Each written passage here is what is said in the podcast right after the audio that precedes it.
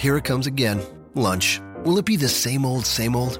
Or are you ready to take a vacation from the ordinary with the new Jamaican Jerk Turkey Sub at Firehouse Subs? Freshly sliced smoked turkey breast, craveably sweet mustard sauce, and a hint of Caribbean seasoning. Just $5.55 for a medium. Save time. Order the new Jamaican Jerk Turkey Sub on the Firehouse Subs app.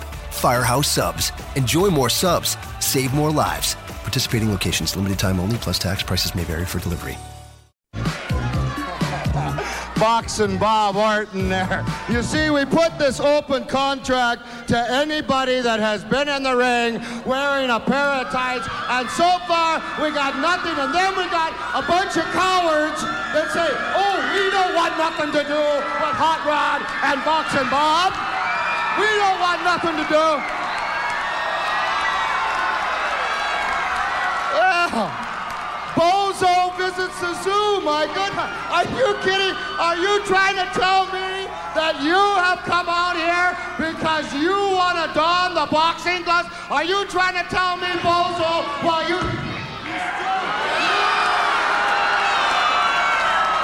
You know something, Roddy Piper? I would love to climb in the ring with Boxing Bob Orton. You don't know. You just don't know how much I'd love to box his ears in. But you know something? You've got an open contract, man. And I've got a very good friend who made me make one promise. He said, Hulkster, no matter what you do. Wait, wait. You have, you have a friend, man? Yeah, I got a very good friend, something you don't know much about. Well, you know, the thing is, Mr. Piper, this friend of mine begged me, whatever you do, Hulkster, get a match with Boxing Bob Orton. And you do have an open contract, right? Anybody? Anybody? Any damn buddy that wants to box, anybody that wants to box, boxing Bob can box it. You can sign. I don't give a damn whose name you put on there. You sign it, he'll fight him. Mr. T. I pity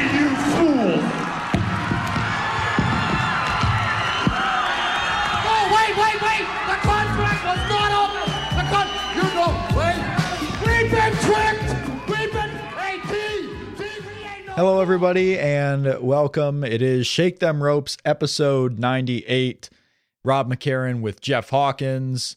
It is Tuesday, the first full week of August. Uh, we are upon it as we head into the fall in a lot of areas, but we got some bad news, Jeff, on Friday. Uh, just weeks after the passing of Dusty Rhodes, we heard about the passing of WWE legend Roddy Piper, Rowdy Roddy Piper, has died at the age of 61. Today on the show, Jeff and I are going to discuss our memories of Roddy Piper, what he uh, was in wrestling to us, and go through some of the past moments. And coincidentally, uh, enough or not, Jeff, our match, our top 100 network match that was scheduled for today, we previewed it last week. Greg the Hammer Valentine against Rowdy Roddy Piper. The collar match from Starcade 1983. We're going to discuss that match too, uh, because that that's the match that we have up, and it's it's weird, Jeff, how how these coincidences have happened where we get a match and it kind of corresponds to what's happening in the news. Um, this is another one. Uh, when Dusty Rhodes passed, our week our match after uh, that passing was a Dusty Rhodes match. Uh, Money in the Bank came, and we were talking about a Money in the Bank match. Like we didn't plan this; it just happens. But uh, your overall thoughts when you heard the news, Jeff, on the passing of uh, of Roddy Piper? Uh, definitely sad. Uh, I I met Roddy Piper in 2007, I think it was, at my comedy improv theater. He was there watching a show, and then later, a couple weeks later, they made him do monologues and stuff. And couldn't have been a nicer guy. Um, to to just a bunch of you know grown men who were wrestling fans growing up. Um, I think he's extremely undervalued in the history of the WWF, WWE, especially uh, because without him, uh, the first two WrestleManias are not successes without Roddy Piper being the bad guy you love to hate. And there were there are a few guys who did that job as as well as he did, and who ran their mouth as as good as he did. And the the other thing I I always take away from Roddy Piper's career is is he he really overachieved especially given that this is kind of a WWE centric show. Um, he was brought in originally basically to be kind of a mouthpiece who bumped for guys and then eventually became a main event player. Uh, I may be wrong on that. That that's kind of the it's kind of the WWE history storyline that that Piper will tell, but um, but no one can deny that you know, given his size, especially if you watch his early stuff and him going into the WWE and then eventually becoming Hogan's main foil for WrestleMania 1 and, you know, WrestleMania 2 for his friends and then even within a lot of the mass marketing stuff or like rock and wrestling, which a lot of people learned about Roddy Piper through that way, or the Brawl to Settle It All on MTV and whatnot, really over you know overproduced in terms of what people originally thought his potential was going to be. And just the the things the legacy he left in terms of you know the first real heel talk show that WWE still uses the trope today with guys um the sketches I mean and and Piper was just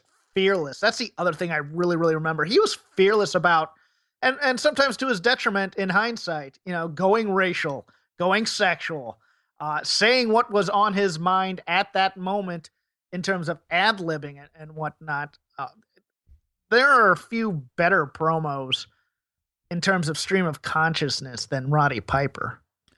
Yeah, we're going to uh, play some of the promos uh, throughout this show. Um, of course, your memories go back a little bit uh, more.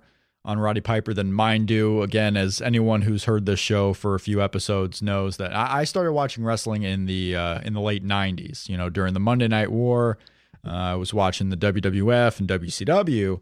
So my first memories of Roddy Piper are his run in WCW. Like I remember okay, the first, wow. yeah. It, well, that's because that's when I started watching it. Like I would go on to know, okay, you know, as I'm watching Roddy Piper on WCW Nitro, like obviously I would go and remember or look into the past stuff and you know became quite familiar with his his early uh, you know run in the WWF and whatnot. But I mean, my first experience as a 12 year old kid is I'm watching this a little bit older guy, Roddy Piper, on the show with the older guys like Ric Flair and Hulk Hogan.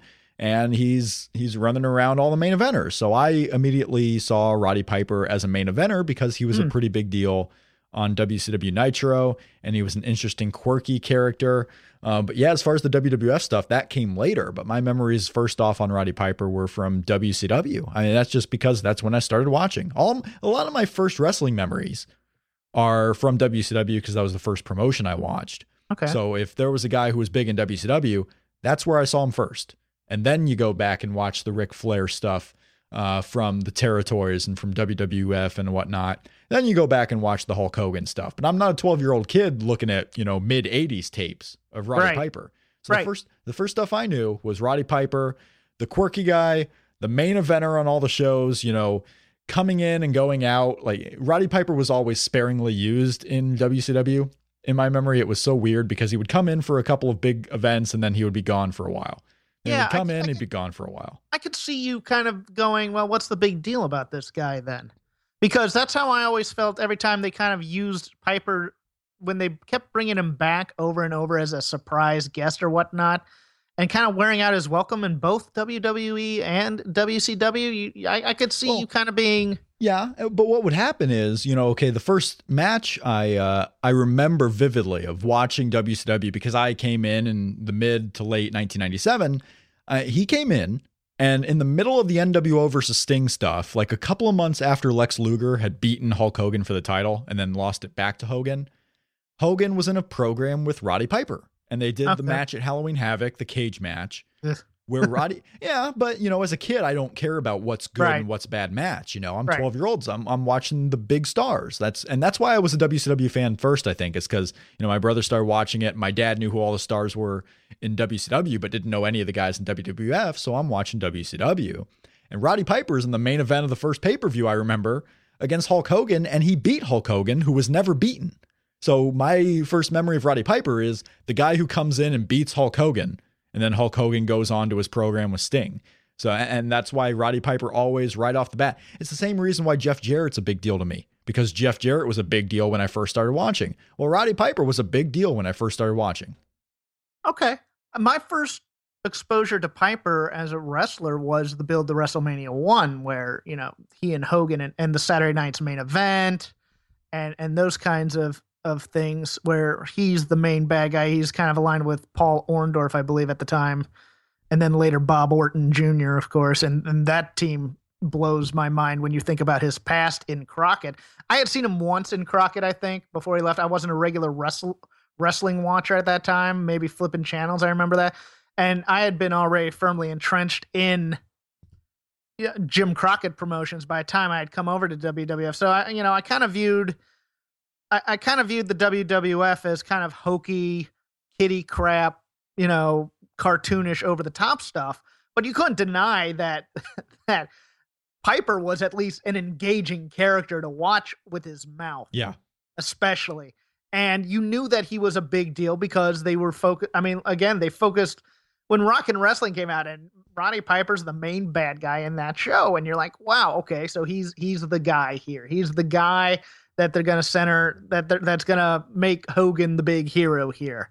So I'm old enough, you know, I'm kind of at that, I believe, 12 year old range, the same age you are or were when you started watching WCW. When I get my first kind of exposure to WWF, because you couldn't get WWF where I was, except for Saturday Night or Saturday Night Live, Saturday night's main event and stuff. It just wasn't in syndication where I lived, and I didn't have cable at the time.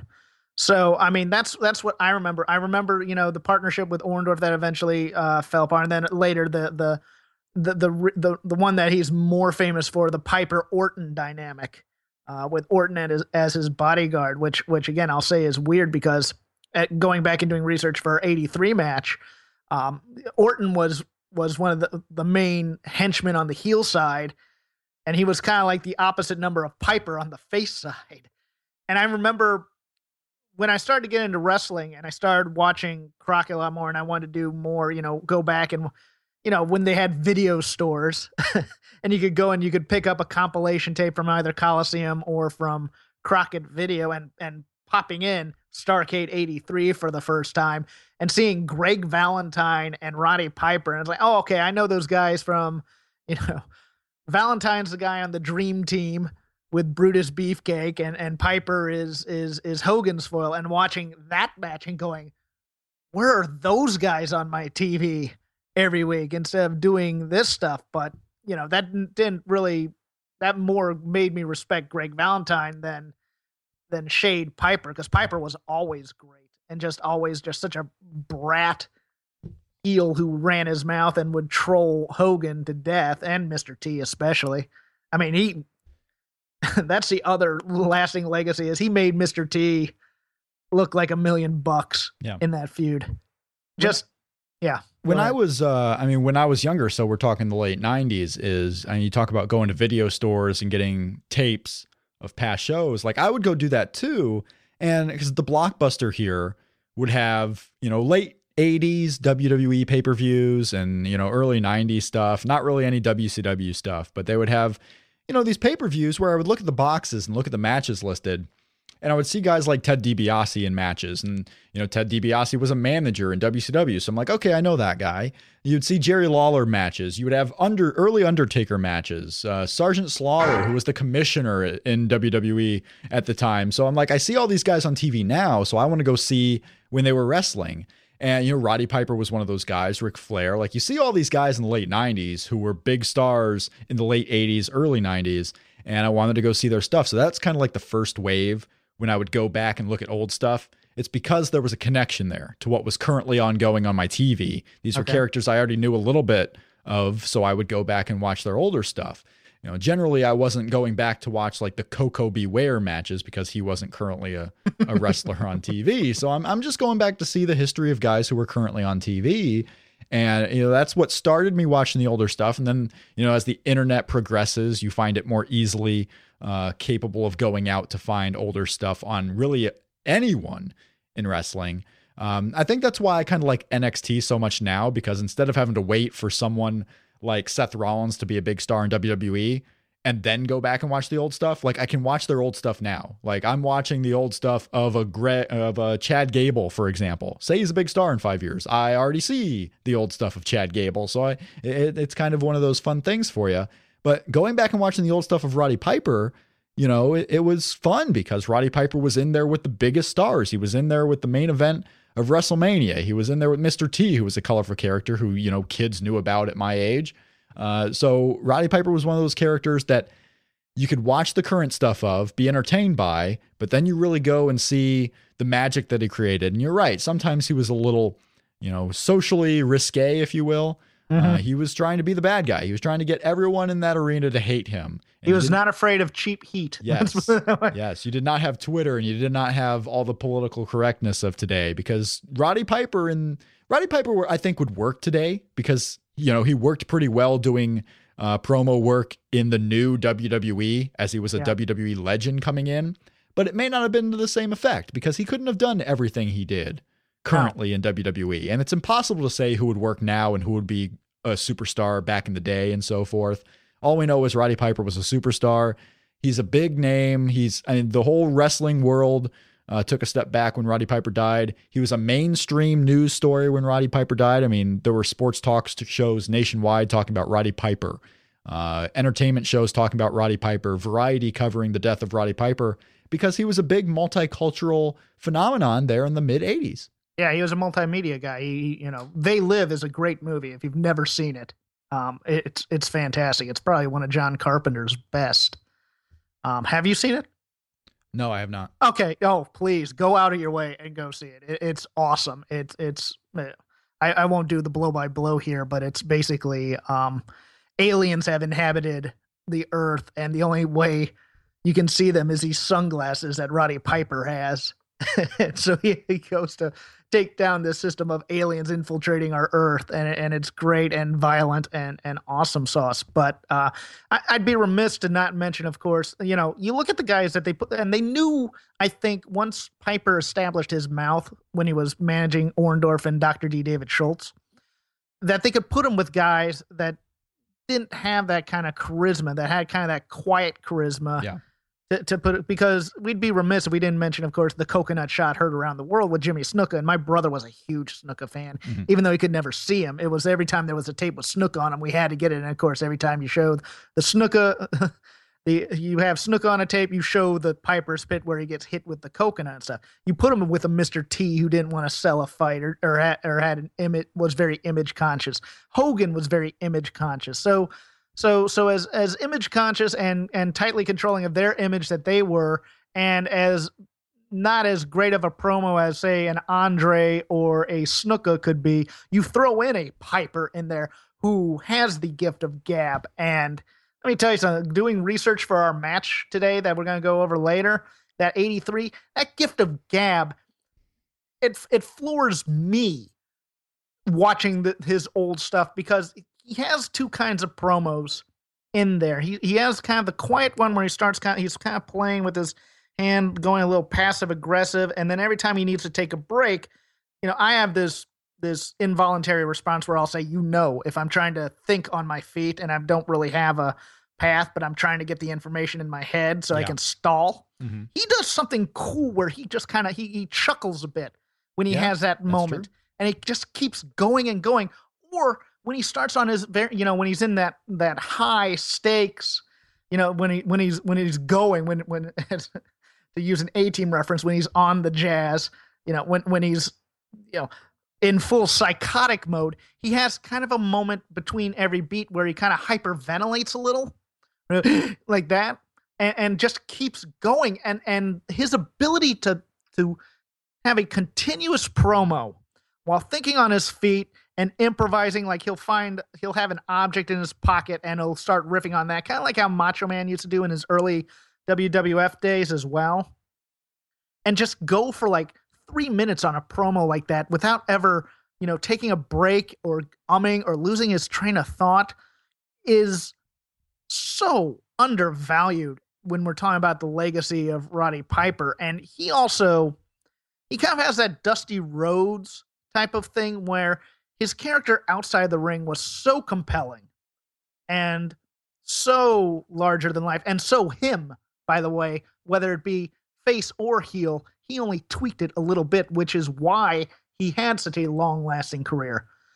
But it didn't necessarily match having great matches in the ring per se. He doesn't have a long litany of fantastic matches. He's a guy pre WWF at least that looked believable in a scrap because that was his life.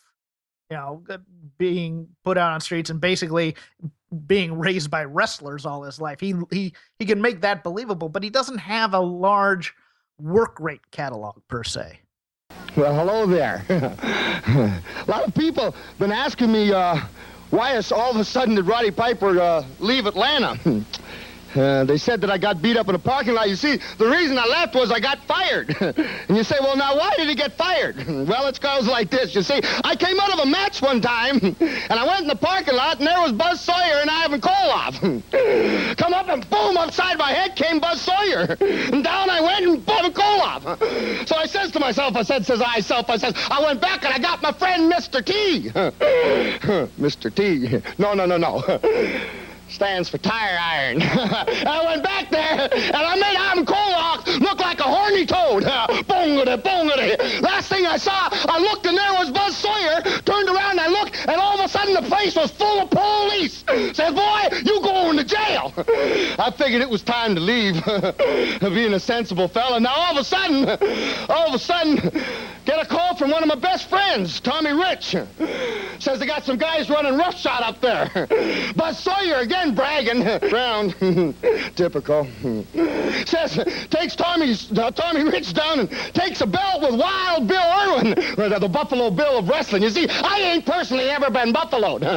takes Tommy, Tommy Rich down, starts whacking him with a belt, with a whip. You see, now myself, when Tommy Rich says he'd like a little help as a tag team partner, I'm more than happy to oblige, and uh, I just kind of like to, to get hit a bit. You see, when it comes right down to it, Bill Irwin and Buzz Sawyer, Bill Irwin comes out in this big cowboy hat with a whip, and Buzz Sawyer, um, woof, woof, where I come from, we dogs, an Englishman. You see, where I come from, it's as simple as this. I've seen a lot of men buried wearing a $5 Stetson, brother, and carrying a five-buck gun.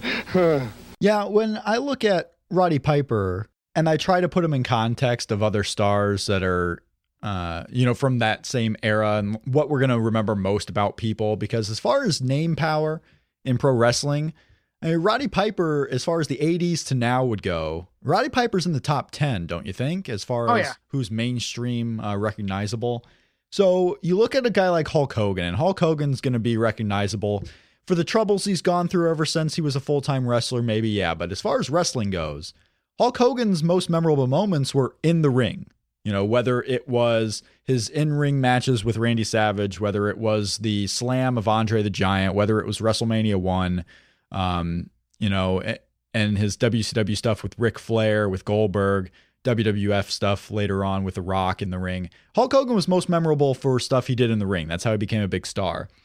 We talked about when Dusty Rhodes passed away that you may not have those most memorable matches with Dusty Rhodes but you have all the recognizable moments from Dusty Rhodes outside Right. the ring, whether it was his his classic promos, whether it was stuff that he did with his sons on WWE lately, whether it was you know being a being a ring announcer or an authority figure, whatever the case may be, most of his memorable stuff was his promos before the matches. And you don't really have that classic set of matches to go look at. Roddy Piper in a way, aside from the WrestleMania 1 match being so uh, popular, Roddy Piper is kind of more towards the Dusty Rhodes category, is he not? Yes. Where you remember him for the Piper's Pit. You remember him for all the stuff that he did outside the ring because he was a flashy character. You remember him, yeah. You remember him for his quotes as well. Yeah. You know, every time they have the answers, I change the questions. Never bring a rock to a machine gun fight. Uh, those kinds of things, and and his promos, you know, the infamous painting himself half black, the Piper's Pits, where where he and Orton are, you know, shaving midgets or smacking around Frankie Williams, hitting the guy with a coconut. Um, even even the one where he's you know even the ones where he's not directly involved i mean he Mhm. he's in he his the one where uh andre finally turns heel and rips the chain off of Yeah. hogan's neck um you remember him for that And, then after after that kind of brief three year period in the mid '80s, after he leaves, he's every time they need a jerk on screen to to to be a tough guy or to stand up to someone who's also a jerk. It, it's always bring in Roddy Piper for the big pop and the short stay. Be it the Goldust feud later when when Razor Ramon couldn't do it. Um, you know the, the the the fight with Hogan when Hogan turned NWO and nobody from WCW would fight him. Mm-hmm. Uh, th- those types of you know the Morton Downey Jr. thing at WrestleMania where they, he put the uh, fire extinguisher in his face and blew it up. Uh, those types of, of moments. Yeah, I mean, you go from I, he was kind of this way in the '80s, honestly, where he would come in for a big thing and then go away or not wrestle for a little bit um, in an important match.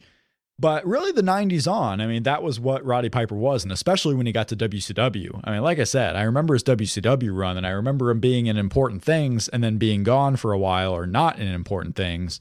And then every once in a while, here's Roddy Piper back and it's a big deal. Um, well, I think, and, and, and in Piper's defense, I don't think he ever, I mean, once he left wrestling for acting, right. I think he wanted to be an actor because I remember, oh, yeah. you know, in addition to They Live, I remember he did, you know, a, a few episodes arc on on Highlander the series. I think he guessed it on Quantum Leap as well.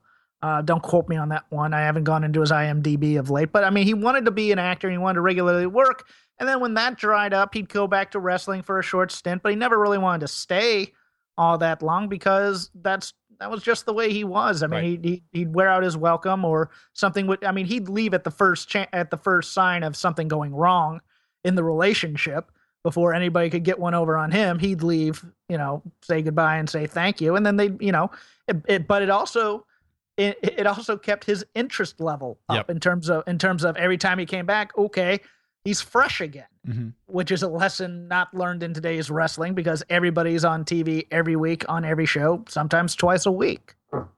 Yeah, the uh I mean, the Piper thing, it, it's amazing. But you're right. He, he wanted to go into acting. He wanted to do something else. He was a guy that, you know, didn't want to make wrestling the be all and end all of his money making ways. And he would he would go and do that but he always had wrestling to come back to when when something else didn't work out. And this was a guy that in the last couple of seasons of Always Sunny was still acting. He was he, oh, yeah. would make cameos in Always Sunny in Philadelphia. He was doing all the movies. He was doing other TV shows. I mean this is a guy who wanted to he wanted to go into the acting. And in looking up information again, because we're going to talk about the Hammer uh, Valentine versus Roddy Piper match from Starcade '83, I was looking on on Cagematch, and they have statistics of you know how many matches he had per year, and you can go back and look at all the matches. And I was really curious to see the matches in his WCW run because I, after 1992. The most matches he ever had in one year was 12 in 1999. So he was really gone as a full time wrestler in 1992 yet still around for 23 years in and pro that, wrestling. That 1999 run is kind of a it, it's a blur for me because I was kind of lapsed at that time. Yeah. So uh, that was what Millionaires Club or Magnificent well, Seven type. Yeah, we're thing? we're going to talk about some of the matches he had in WCW because okay. that's where that's really where the point drives home about how he was in weird angles and weird match types. Like he would come back for something and then go away because it was it was a lot of craziness once Russo was kind of involved and and they used Piper in a different way. Uh, but yeah, 1992 was really his last full time year where he had 52 matches. I mean, he had one match in 1988. So after after the first couple of years of WrestleMania, which were his biggest years in pro wrestling, match wise and work wise, mm-hmm. uh, it was kind of slowed down. I mean, he did you know 86 matches in 91, but then it was kind of in the 40 to 50 range all throughout there. So uh, yeah, 129 matches in 1984, 128 in 1985, and then 75 and 86. So his biggest years there from 80 81 really 81 to 92 were the prime of roddy piper uh, going through the wrestlemania age. Um, I, I mean what do you let's talk about we'll, we'll talk about the late 90s wcw but what about roddy piper of the last 10 years? I mean, roddy piper would go all over the place. He would be on wwe tv especially when they had the old school raws. Uh, he would be I mean, he made appearances in TNA. He made appearances, obviously, at the end of WCW. He was making indie dates all over the place. I mean, he was at Maryland Championship Wrestling a week ago doing a Piper's Pit. This is a guy who was doing the indie dates. I mean, he was all over the place. And uh, I mean, what were your thoughts about the last 10 years and seeing Roddy Piper on WWE TV and more of a Piper's Pit to try and get the new babyface over? I think they overused it a little bit as, you know, the guy that had some heft that would come out and basically get smacked around by, you know, a Miz type level heel or, you know, uh, the one I, I like remind me of this because I'm I'm my memory is a bit spotty offhand. He was in the Jericho program with Steamboat and and and Snuka, right? He was. He was in the match. That was awesome. His last WrestleMania. That one match. was that one was great. That one was really really well done. I thought, and and they kind of. you know, they kind of had the legends wear out their welcome then too, because it wasn't that around. The, no, that wasn't around the time of Nexus. That was in the summer. It was a little before that. Yeah, it was a little Yeah. before uh, the Nexus. But but you're right. I mean, they would overuse because uh, when they were doing the old school Raws, it would always seem like the big stars they were always bringing back were Dusty, Roddy Piper, and Ric Flair. Yeah, And those were the three names that you were going to see on. and then you'd have the, and then you'd have the different guys who were punchlines in the back, like IRS or the Million Dollar Man right who or who are the Nikolai comedy Volkov. characters now. Yeah. yeah. But yeah, he was uh, WrestleMania 25. Uh, Ricky Steamboat, Jimmy Snuka, and Roddy Piper against Chris Jericho. Mhm. Uh, so that was his r- last WrestleMania match. Um, but yeah, he would do. I mean, he did a PWG show in 2011. Yes, he did. You know, he did PWG with a reunion battle royal. He was doing. Uh, he did matches. He did a kind of an MTV little uh, short match at uh, Fan Access back in 2011. So like a TV promotion deal. He He had that- also you also had to remember he had a bad hip. Oh too. yeah, no, he was going through a lot of a lot of health things, a lot, you know, just getting older. I mean, he- Yeah. 2011 he would have been late 50s. You know, WCW when he was working uh, those matches every once in a while, he was late 40s. So I mean, he was an older guy and a guy who lived through the harder period of times where wrestlers, you know, nowadays you might be able to go a little bit longer, or maybe not, just because of the schedule everyone does. But certainly he was working a hard schedule in the 80s. I mean, the matches may not have been up there in, in count total, but still, I mean, dog collar matches for two months straight with with you know Greg Valentine, where he was bleeding all over the place. I mean, hard matches and stuff like that. So he was an And then- older guy. But I, Uh, I'm looking his last WWE match, and I want to ask you if you remember this because I had to go back and watch it because I didn't remember it all. His last WWE match was against The Miz on Raw Yes, yes, I remember that one. Where uh, the Miz and Alex Riley were going Uh-huh. up against each other now after WrestleMania, and Alex Riley is the guest referee, and Roddy Piper gets the schoolboy win, interplaying in a feud with Miz and Alex Riley. So he won his last ever match on WWE TV. Mhm. His last Yeah. match, uh, what is this? Uh, Juggalo Championship Wrestling, I think. Yeah, JCW. Bob Orton and Roddy Piper against Mick Foley and Terry Funk. Nothing wrong with that. Roddy Piper. I'd pay to see that. Yeah, Roddy Piper getting the win on that one. So he won his last matches. But yeah, that was the that was the older Roddy Piper. I mean, um, I you know the Royal Rumble 2008, which is one of my favorite Royal Rumbles of all time.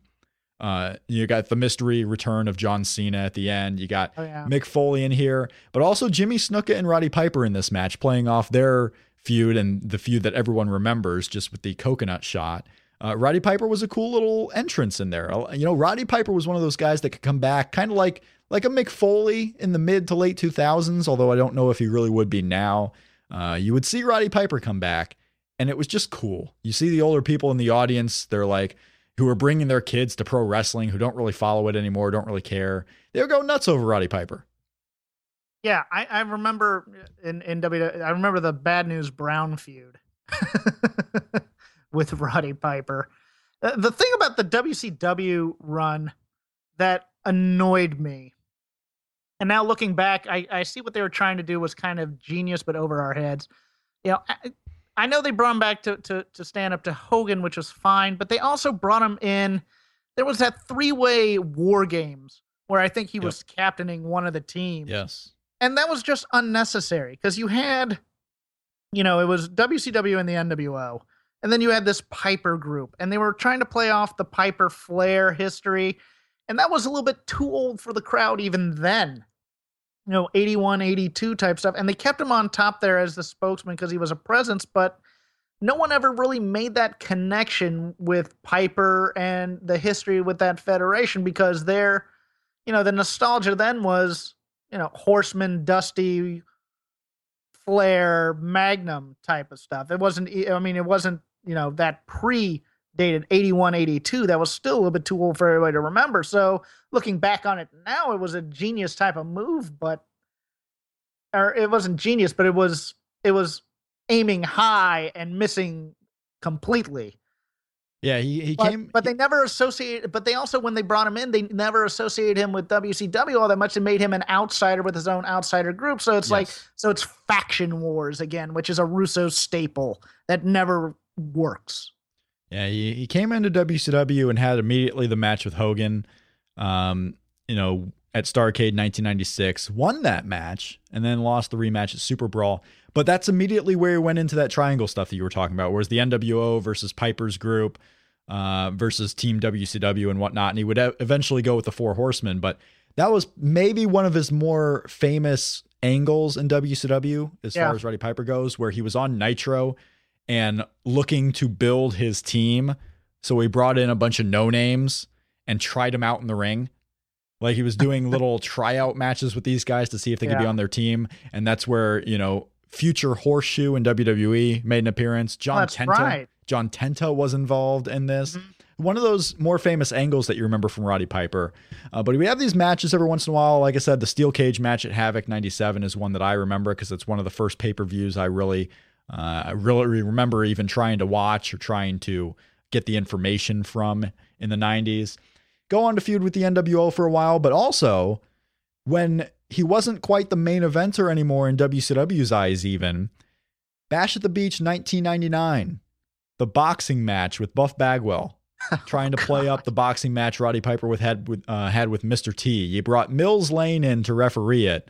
Uh, Roddy Piper and Buff Bagwell, and that was in the same area where you know Buff Bagwell was getting his mother involved in everything too. Um, I he did that match in July. He was gone for a while. Then he came back to do a little gimmick match with, you know, guys named Gerald and Patrick playing off of the Stooges in WWF, um, you know, who are the Harris brothers. I, you just had these weird things that Piper was doing because Vince Russo thought it was hilarious. But yeah, I mean, that's what I remember. As good or bad as it may be, my memories start with Roddy Piper with his time in WCW and then through all the video packages. Now the internet being prevalent you can go back and watch roddy piper's old stuff. And now wwe network you can go watch any old match in wwe from roddy piper you want to is you get the the full picture.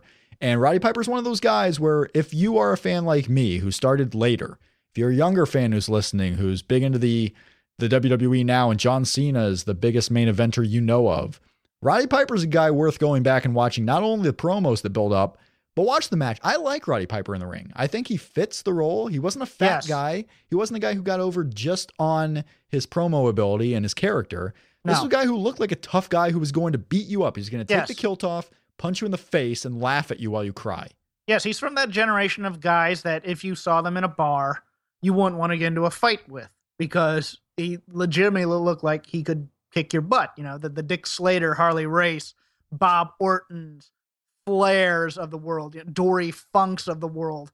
I mean, you know, and and especially if you watch his early stuff where he's kind of scrawny and he's scrappy, you know, he, he's psychotic in the ring. He's absolutely psychotic in points in in the Valentine match we watched.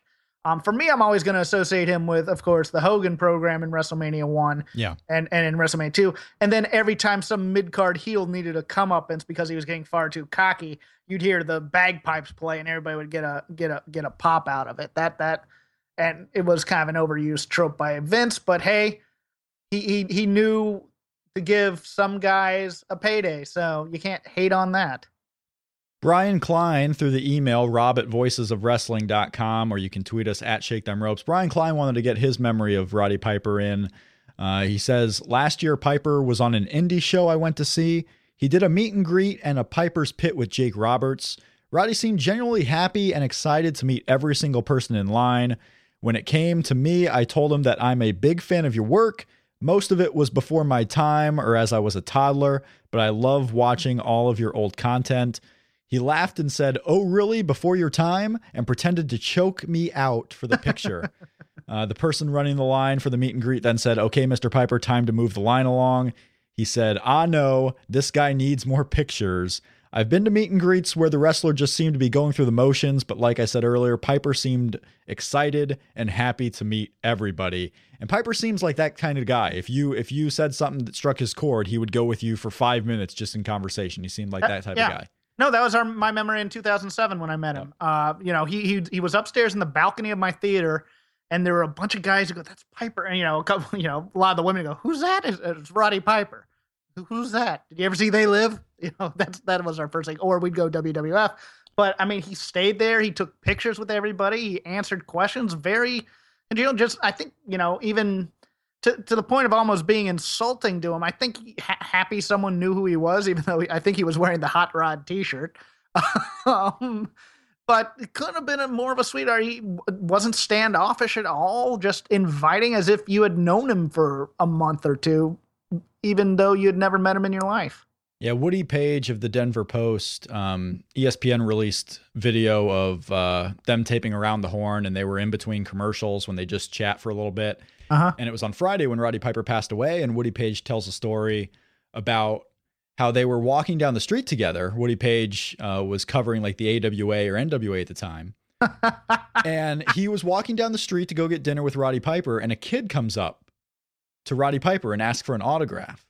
And Roddy Piper looked at him and spit at him and said, Get lost. And Woody Paige asks, Why would you do that? This kid wanted an autograph. Roddy Piper explains, If that kid got an autograph, he would lose it the next day. But now, 20 years from now, he's going to remember the time that Roddy Piper told him to get lost. and I think Piper was probably a heel at the time, so you you played the gimmick outside of outside of the ring. And that's awesome because I'm a huge. I was you know when I could watched around the horn regularly. I loved Woody Paige. The, the, just the story of those two hanging out and the fact that Paige covered wrestling fascinates me. what do you uh WrestleMania 19, Safeco mm-hmm. Field in Seattle? What's your biggest memory of WrestleMania 19? Like what do you remember when you when someone says WrestleMania 19, what do you first remember? Either Brock Angle or the Arn Anderson running on the Undertaker Flair match. That's what I remember personally. Undertaker Flair wasn't that show. That was 18. Oh, well, then I don't remember much. Okay. you remember no, Brock? No, I, re- Brock, I remember, remember Angle. I think people yeah. will will remember Brock missing the uh, shooting star shooting press. Star. That's what. Yeah, that's that's if, the first memory. If you're looking at moments, you're going to remember missing the shooting star press. For me, that's the number one. The number two for me is Roddy Piper's return during Hogan and Vince. Huh. When he comes in in the black trench coat with the mask on Roddy or uh, Hogan and Vince are having this blood bloodbath match. It's going crazy, and all of a sudden you see someone uh, going into the ring, eventually attacking Hogan, and it unmasked to be Roddy Piper, who hadn't been seen in WWE since the closing of WCW. He's got the white hot rod shirt on. You know, he's a little bit pudgier because he had gone through his health problems, and that Safeco Field crowd just went absolutely nuts. Like Roddy Piper, the moments, like he has a ton of them. But that's one of the top two things I remember from that WrestleMania 19. Mm. So Roddy Piper, WrestleMania moments galore in his career. I'll have to go look at that one again. Yeah, I mean, I, I don't think many people remember the Hogan Vince match really, except for the bloodbath aspect. But I would figure that if you ask someone and they said, Yes, I remember that match, what's the moment they remember? It's Roddy Piper coming in and coming uh, to get his revenge on Hogan again. Because I, I think most people, you know, like, if there's one wrestler you put Roddy Piper in the ring with, like who was Roddy Piper most associated with? With Randy Savage, I think most people would say Ricky Steamboat. Mm-hmm. Uh, with Austin, most people would say The Rock. Is is it Hogan for Roddy Piper? For Roddy Piper, it's Hogan. For Hogan, it's Andre the Giant. Yeah. But for, for Roddy Piper, it's definitely Hogan. Um, if you're of that generation, yeah. Yeah.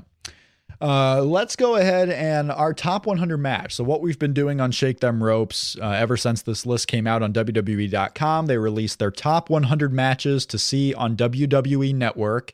We are at match number 68 now. And the match this week, as we promoted last week, was Roddy Piper versus Greg the Hammer Valentine, a non title match at mm-hmm. Starcade 1983 as Greg Valentine was the U.S. heavyweight champion of the NWA, a championship that he won from Roddy Piper earlier in the year. And how he won that would play into this match here. Uh, but we're going to talk about Starcade 83 for the second time now because we already did Ric Flair and Harley Race, which is the main event of the show, as Starcade 83 was known as Flair for the Gold. So this is the second match we have from Starcade 83, Jeff. Right. And um, the first Starcade. And this would be also the swan song of Piper and Valentine before going up north to the WWF.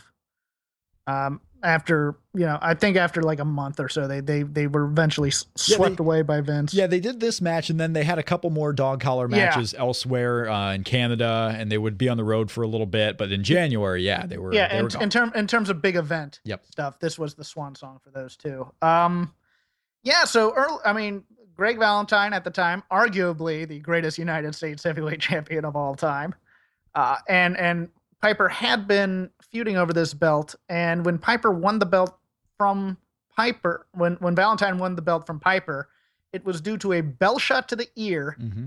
that was bleeding. That and and this match is great. I sent it to you, where where Piper not only is selling the ear, but his equilibrium being messed up. Yes, which is awesome. And a, a doctor stoppage awarded the uh, belt to Valentine.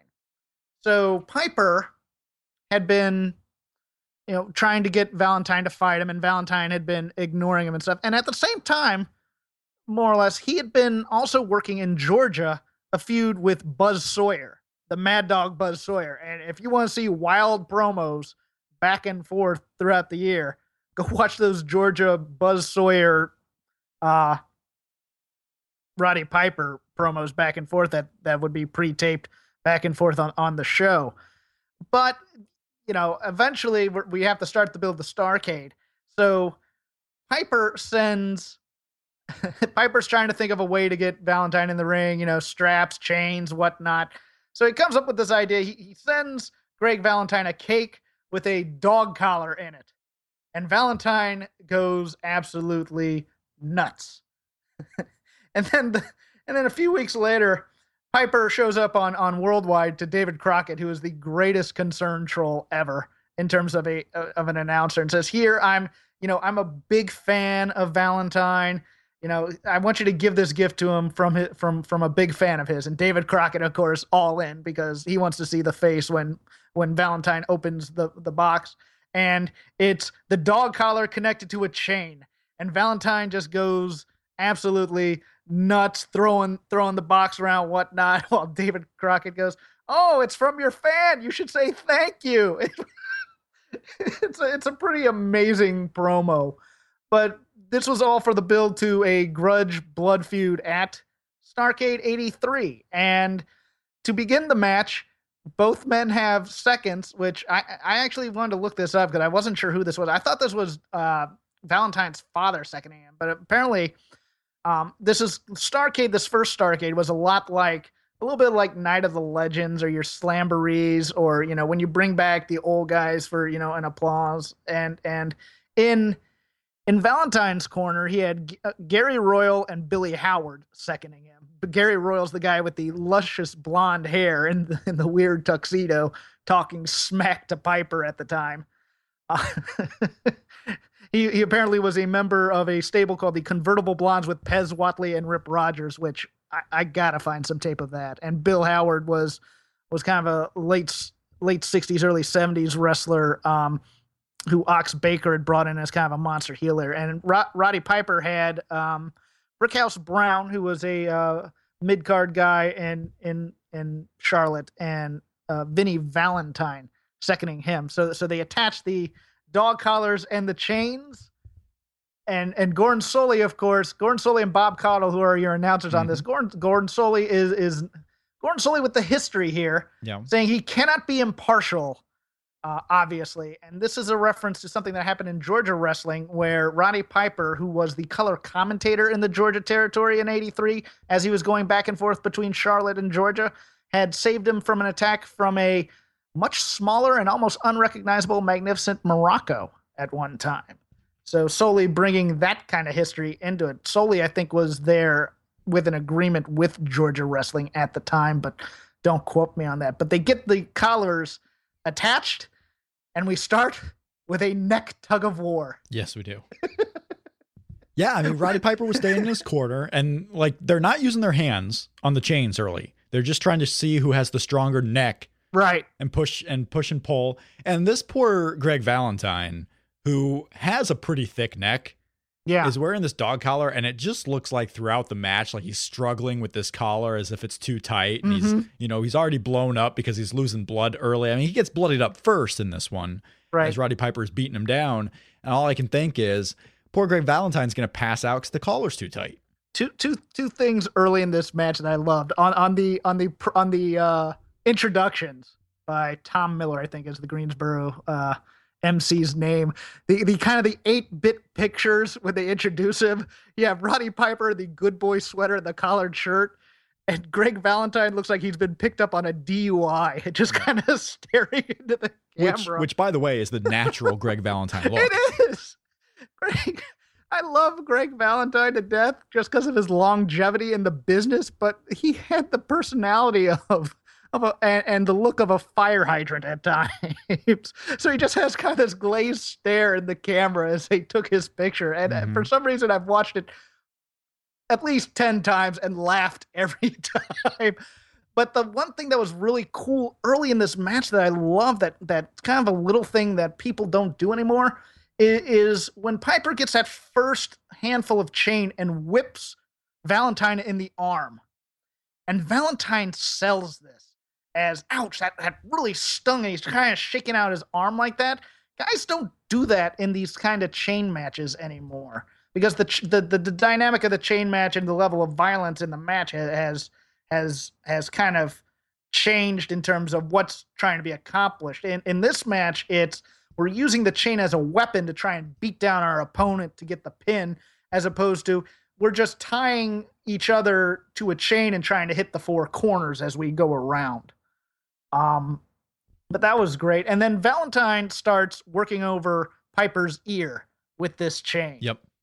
which had been damaged with the ring bell and throughout the weeks of promos on both Georgia and the NWA, heels had been going after the ear the whole time. Dick Slater had gone after it. There, there's a there's a clip of uh, Flair saving Piper from an attack from Valentine and Jake the Snake Roberts, who was visiting that week, trying to go after the ear. And the ear had been a story for about four months, if I recall. Uh, correctly. November to April. So, I mean, we're talking longer than pretty- that. Yeah, seven months there. Yeah. So um and and and you know they're they're kind of brawling using the uh it felt like a real fight with a chain like you'd wrap the wrist and you just do the one hit but it would also hurt your wrist or your hand at the same time so you'd only kind of do it once hmm and and you hit each other. Valentine gets busted open first uh on the forehead and then he goes into getting the heat on piper by clubbing him in the ear over and over and then using the chain and clubbing him in the ear. And this just opens up a gusher on the side of piper's head. And Solie and, and Caudle do such a great job of fearing for Piper's safety, you know, recalling the equilibrium problem, not being sure if he can stand with the power. You know, the only way he can stand is because he's being um, a- attached with the chain. Piper does something really cool in this too. He, he uh, my favorite spot in the entire match is when Piper wraps the chain around the post to kind of pull Yes.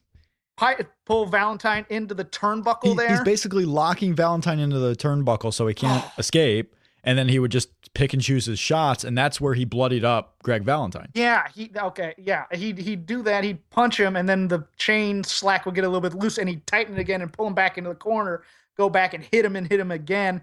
I want to see that spot in the next chain match, be it Rusev or Cena or whoever uses it. Use that. Well, the problem- you'll sell me on the fight. Yeah, and you know it, it's great work there because these were guys that were going in with the stipulation and they were using the psychology of the chain. I mean, you we talked about how they started with the neck tug of war, and then we do the pulley little action there with mm-hmm. with Hammer being stuck in the corner, and these guys were using the chain. It was a chain match. So they were using it. They weren't just wrestling, you know, with the chain on. It kind of broke into a wrestling match for a little bit there at the last portion, but otherwise, this was a fight where neither man can escape and they were tied together, and whoever made the best use of the chain was going to win. Yeah, they were using it for choking. They were using it for just wrapping around a guy's various parts of his head and eyes and mouth and, and pulling it. They were using it as brass knuckles. Yep. They're using it to whip a guy. I mean, it was great. And of course, yeah, later it, it's a fight that then breaks into a wrestling match as Gordon Gordon Solie gets to say suplex a couple times. Many times. Yeah. and and and but but then it breaks into a fight again when when Piper just gets tired of getting beat up, beaten down and just right. and just goes wild. He goes wild because he he had been busted open too and yeah. he was having the ear issues. He's he's selling the equilibrium problem, so he can't even stand up straight. Like he's mm-hmm. flopping mm-hmm. all over the ring. He's trying to get up and he just can't do it, playing off the whole ear storyline.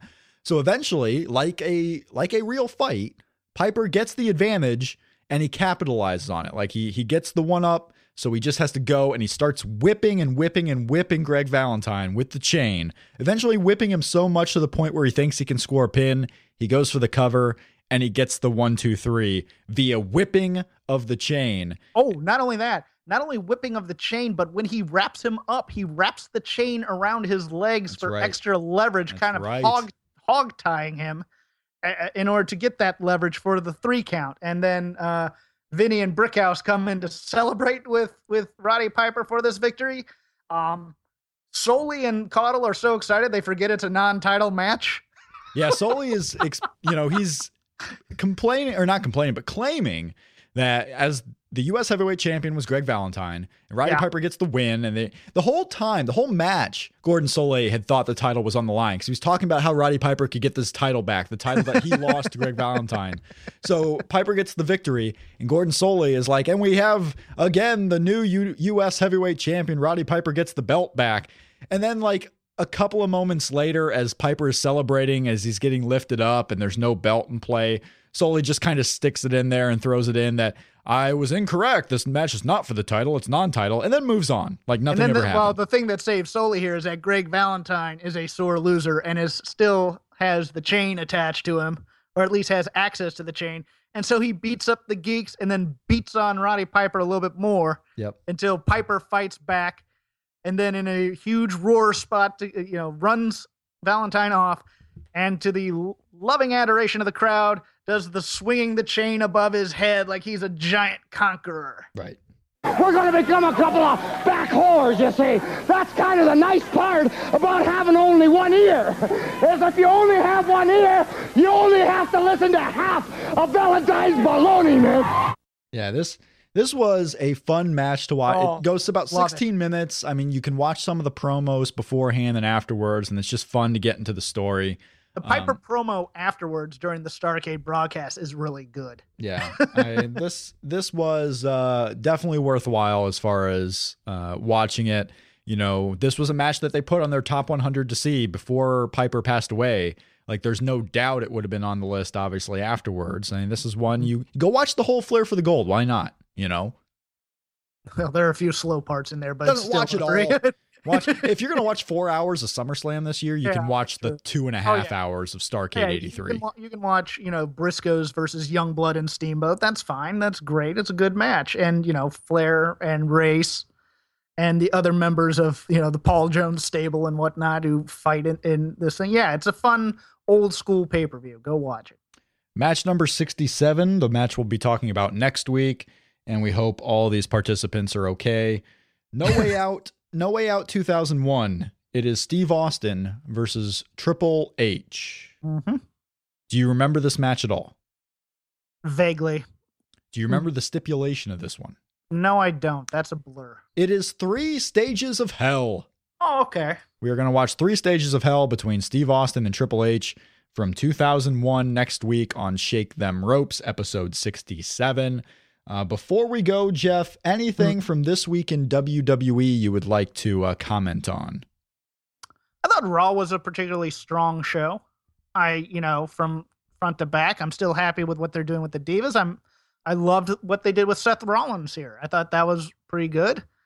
Um, and I'll leave it at that. We did and, get a question on Twitter about, you know, obviously Neville opened the show and they did the whole mm-hmm. gimmick where Seth Rollins was trying to be sneaky to get El Torito into a title match by saying his his opponent had to be under six feet and under 200 pounds, so basically making it a joke. And then Neville answered, and obviously commentary put it over like Neville was outsmarting Seth Rollins, like he fits that. Not everyone's going to be over 200 pounds.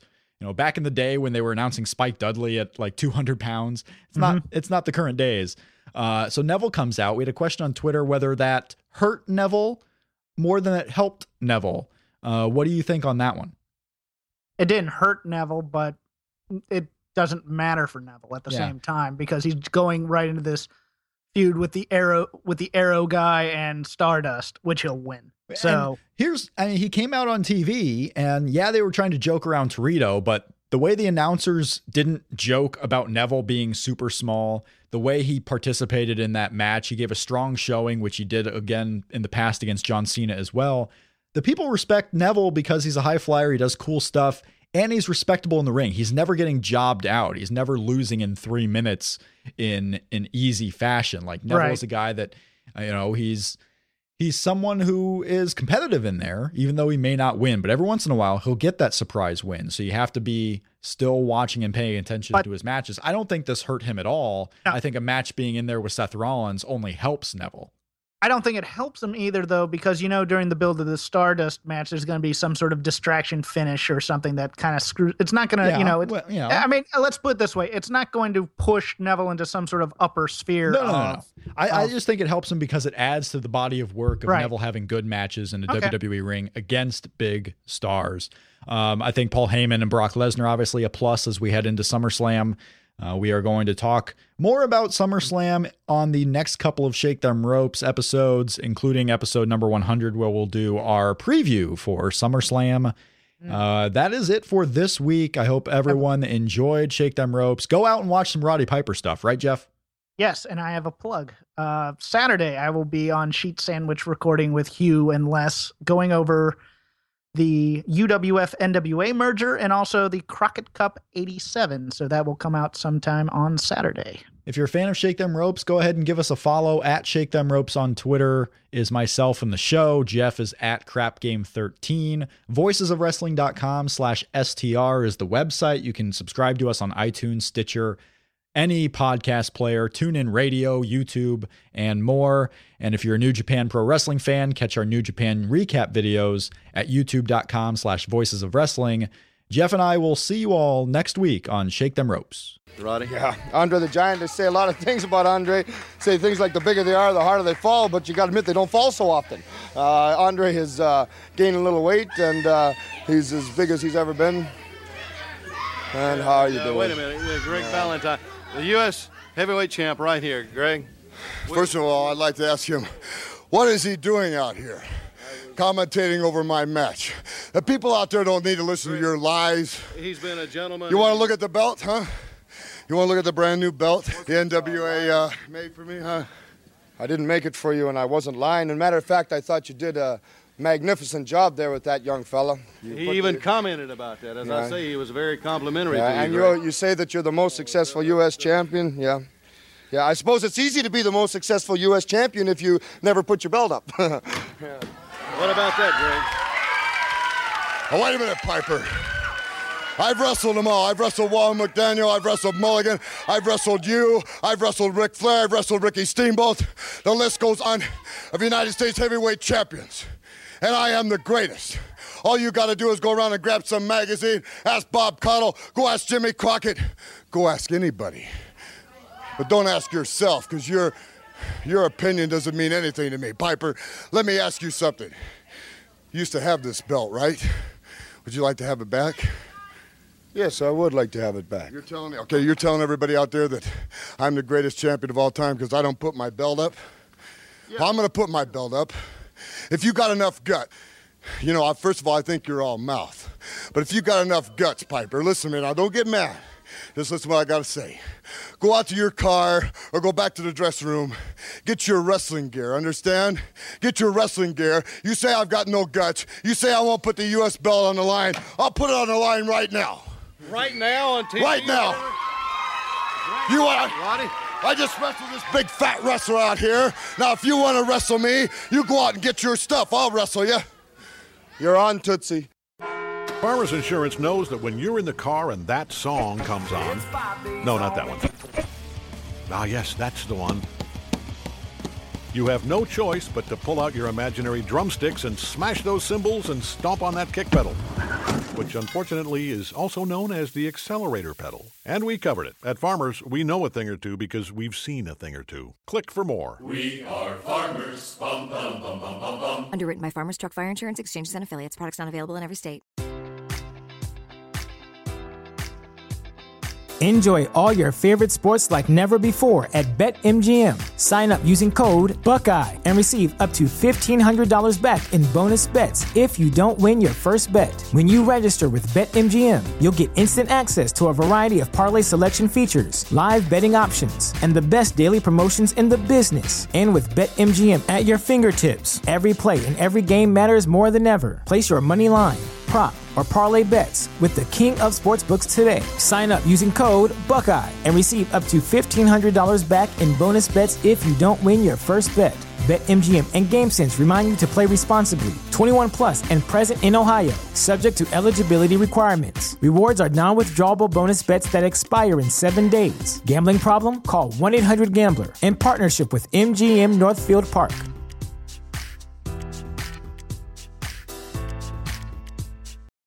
For the ones who work hard to ensure their crew can always go the extra mile, and the ones who get in early so everyone can go home on time, there's Grainger, offering professional grade supplies backed by product experts so you can quickly and easily find what you need. Plus, you can count on access to a committed team ready to go the extra mile for you. Call, clickgrainger.com, or just stop by. Grainger, for the ones who get it done.